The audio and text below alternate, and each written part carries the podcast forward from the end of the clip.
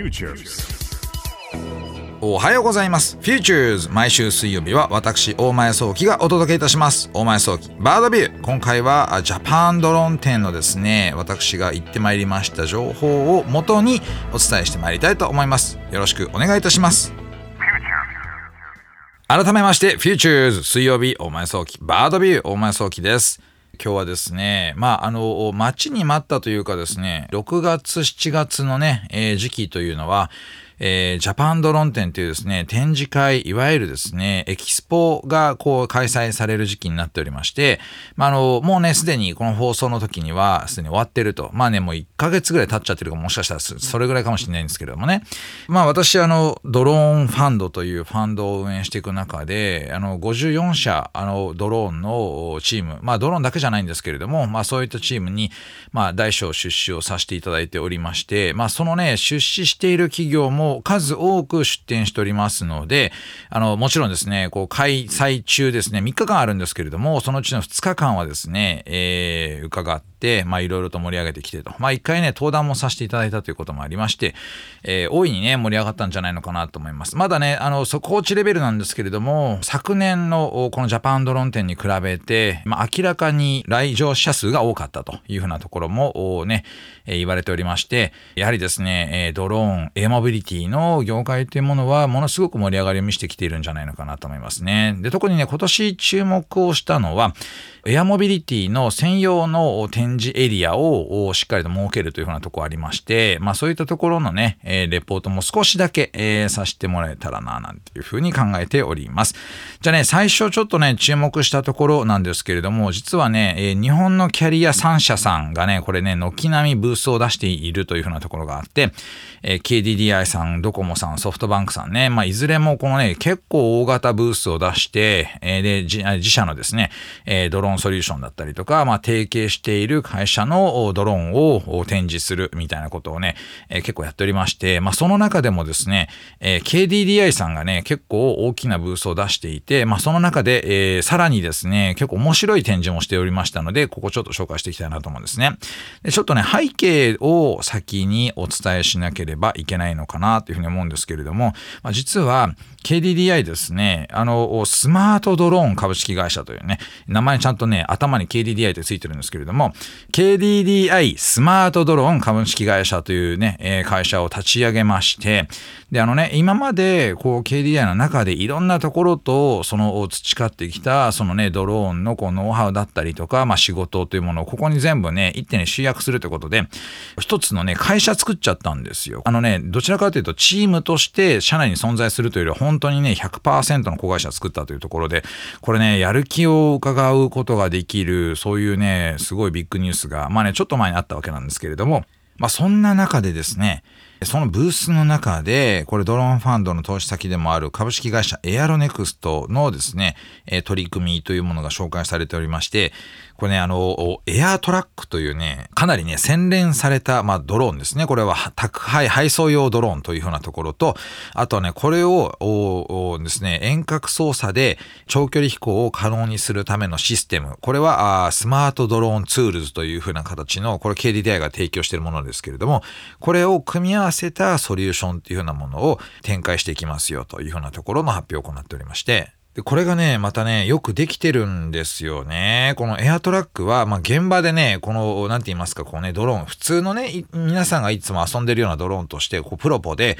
ね、操縦するね、えーそういったツールで、こう、操縦するのではなくて、まあ、あの、指定のルートを飛ぶわけなんですけれども、まあ、必ずしも、その現地にですね、えーまあ、優秀なパイロットがいなくても運用できるように、このスマートドローンツールズで遠隔自律飛行で監視を行うというふうなことができるようになってきましたよというふうな話なんですね。これとても重要で、いわゆる配送というふうなものをコストダウンしていくっていうふうなことを考えた場合、これね、なぜ、まあ、いわゆる自治体、いろんなね、あの、過疎地域、まあ、人が少なくなっている地域で、そのドローンの配送が必要だというふうにされているのかというと、そもそもは、そういった配送業を行う方々の、いわゆるですね、この人件費であったりとか、まあ、その作業そのものですよね。まあ、仕事そのものを請け負う人たちが少なくくなってしまっているというふうなこともあって、これをまあ、一部ね、ドローンで代替することによって、えー、いわゆるこうね、仕事が途絶えないと、こうね、どこに住んでいても一応物が届くというふうなところをちゃんと実装していこうというのが、これが、まあ、ドローンの配送サービスの根底にあるね、日本の中での解決しなければいけない課題の一つなんですけれども、こういったことね、遠隔操作でできるようにならないといつまで経っても非常に高いコストかかっちゃうわけですよね。あのね、今ちなみにいろんな私、テスト見に来ましたけど、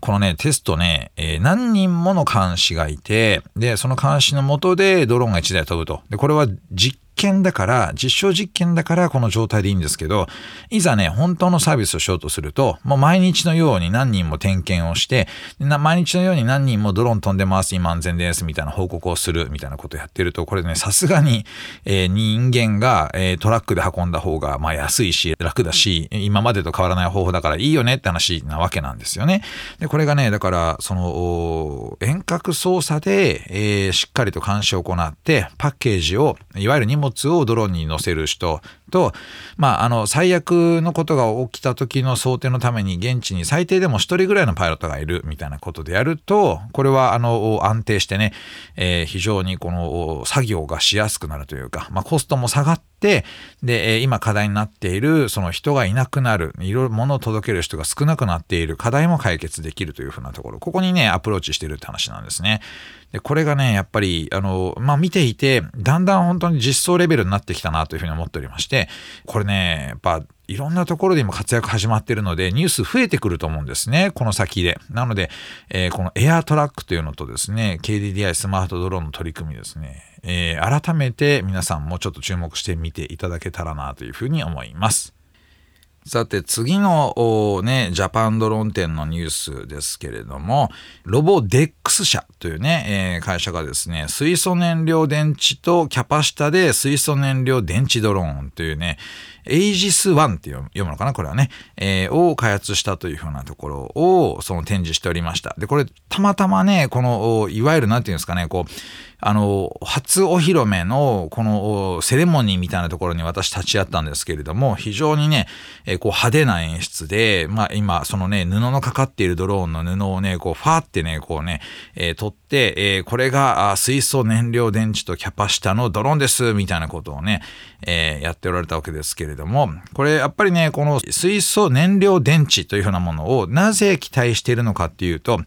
あの、そもそもね、やっぱりこう、電池で普通に飛ぶドローンローンっていうのは、やっぱりね、飛行時間がこう電池の容量によってしまうところがあって、で、結果としてね、非常に短いというふうなことが、ま、課題になってきてるところってあるんですね。例えば、あの、まあ、皆さんが空撮をするような DJI のドローン、これもね、飛べて30分から45分、まあね、安全考えたら30分ぐらいがベストかな、みたいな、これも機種によりますけれども、例えばマビックシリーズとかだとね、まあ、それぐらい飛ぶことができるというふうなところなわけですけれども、一方でね、こう産業用ドローンとか、その配送用ドローンっていうのはその長さがよりこのね飛んでられる長さが時間が長くなると遠くまで行けるようになると。で加えてあのより重たい容量のねペイロードと言いますけれども積載容量をこの増やすことによっていろいろな仕事を増やしていくこともできるというふうなことで、え長く飛んで、え重たいものをたくさん詰めるようになりたいというふうなことが、まあ、あの成長のねこう方向性なんですけれどもこのためにはねパワーが必要なんですね。いわゆるね、こう、いわゆるエネルギーが必要で、そのエネルギーがバッテリーだとね、まだちょっと足んないと。残念ながら、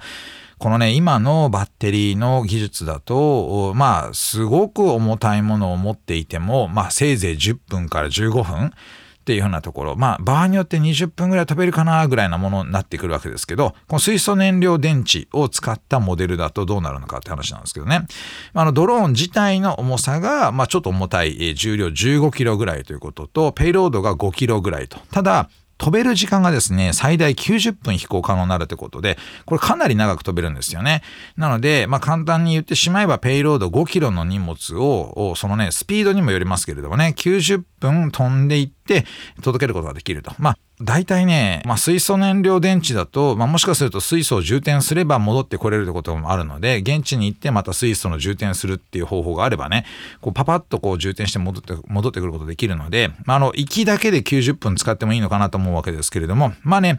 簡単に分かりやすく言うと、ベースの方に水素の充填装置があって、で、まあ、行ってみれば30分ぐらい飛んで30分で戻ってくると。まあ、安全のために30分は残しておくみたいなことをやれると、非常に遠いところまで飛べるようになるのかなということで、えー、そういったことができるようなドローンというようなところが出てまいりました。じゃあね、このね、えー、水素を飛ばすのを、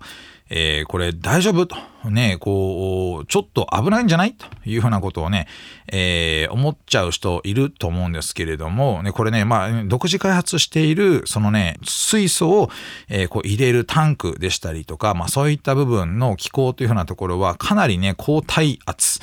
耐熱ですね、という部分も使っておりまして、かなりですね、頑丈に作っているというふうなところ。で、これはまあ、落ちても、まあ、ダメージがないということと、仮にダメージがあったとしても爆発するような作りにはなってないというようなところを、まあ、ありましたね。一般高圧ガス保安規則の適用というようなことを取得して飛行しているということなので、えー、通常は、あの、まあ、今まだね、日本では水素を積載してドローン飛行させるということできないんですけれども、これは一応許可をもらって、今のところテストして、えー、まあ、安全を確認始めているということなんですね。まあ、あの、かなり大型ではあるんですけれども、まあ、もしかするとね、この水素燃料によるドローンというものも、ちょっと距離の遠いところに少し重たいものを運ぶ時には使われる未来もあるんじゃないのかなというふうに思いました。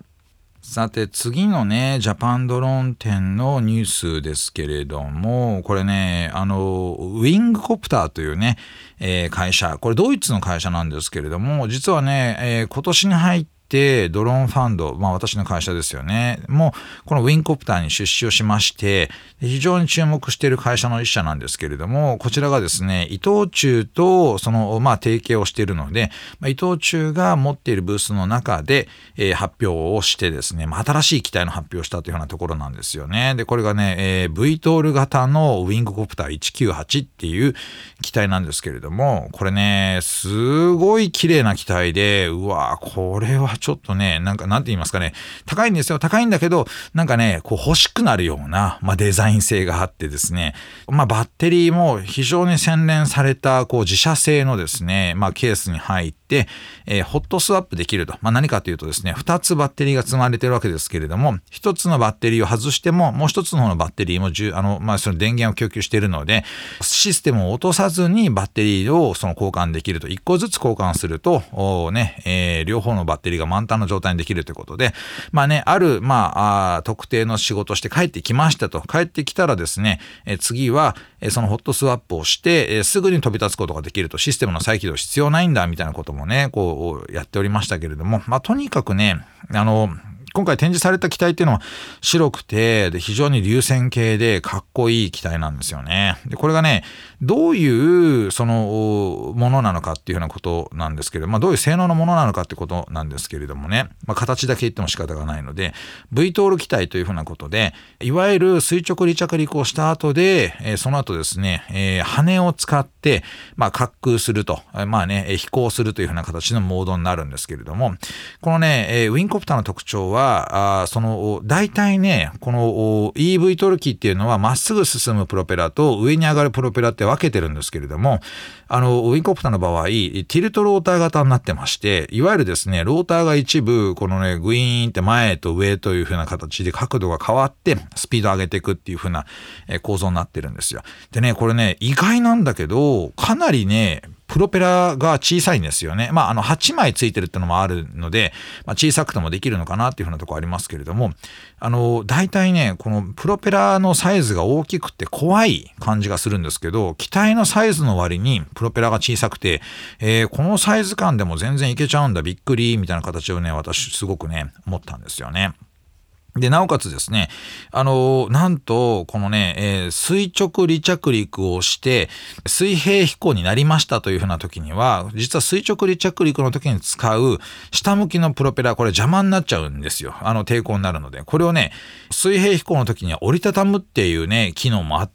これでね、えー、抵抗を減らすんですみたいなことでいやこだわってんなとすげえこだわってんなというふうに思いましてね一個一個丁寧なものづくりしてるんですよね。で、えー、さらにさらに言うとですねこれだから相当長い距離行けるわけなんですよもうね百数十キロの距離をその行けるわけなんですけれども、まあ、そうなってくると、ね、1個の配送先に行って帰ってくるのじゃもったいないので、まあ、3箇所くらい回って帰ってこれるように配送ボックスそのものを3分割して載せられるような形の構造も持ってましてで一個一個あの要するに配送先にこうね届けていくというようなことができると。こうするとですね配送ボックスの中がまあ混載していてもいわゆるね同時に複数の荷主さんの荷物を積んでいてもできるということで長く長距離が飛べるというような特徴を生かしてかなりですねえ荷物を運ぶというようなことが洗練され始めてきたなというふうに感じますね。あのね、まあ、見ていてこれ日本国内においていわゆるレベル4フライトっていうですねいわゆるこの人口密集地域で人のね、まあ、他人の第三者の頭の上を飛んでも大丈夫な、え、機体というようなことで見るとウィンコプターはね、まあ、ちょっとね、えー、先行してるんじゃないのかなと思いましてで彼らはなんとですねヘリコプターを相手に競合だと思って仕事するんだとヘリコプターが緊急物資輸送をしているというようなことをそのこれからはドローンでやれるような時代になってくると、まあ、いわゆるその生活に必要品のドローン配送ではなくてその緊急物資輸送のヘリコプターの代替になれるようなエリアを攻めていくんだというようなことを言ってたのでこれねちょっと注目してほしい会社になってきたなというふうに思いますね。お送りしてまいりました Futures 大前早期バードビューいかがでしたでしょうか、えー、今回はですねジャパンドローン店の話をさせていただきましたがまあねこれまあなんだろうなこの番組の中だけだとちょっとね足りないかなというぐらい結構ねネタが豊富だったんですよ、まあ、なのでねまたちょいちょいねどっかで小出しにしていきながら番組の中でですね、まあ、あの先日あったジャパンドローン店みたいなことで、えネタをねこう思い出して話したいと思いますのでぜひお楽しみにしていてください。さて番組のメッセージお待ちしております。OD にある番組 Futures のメールフォームからお送りください。OD では番組情報のほか音声ポッドキャスティングも配信しております。また音声ポッドキャスティングは Spotify でも配信しております。Futures 大前早期バードビューで検索してみてください。番組 Facebook ページでも情報発信しております。Futures 大前早期バードビュー。番組は明日もありますが私とはまた来週お会いしましょう。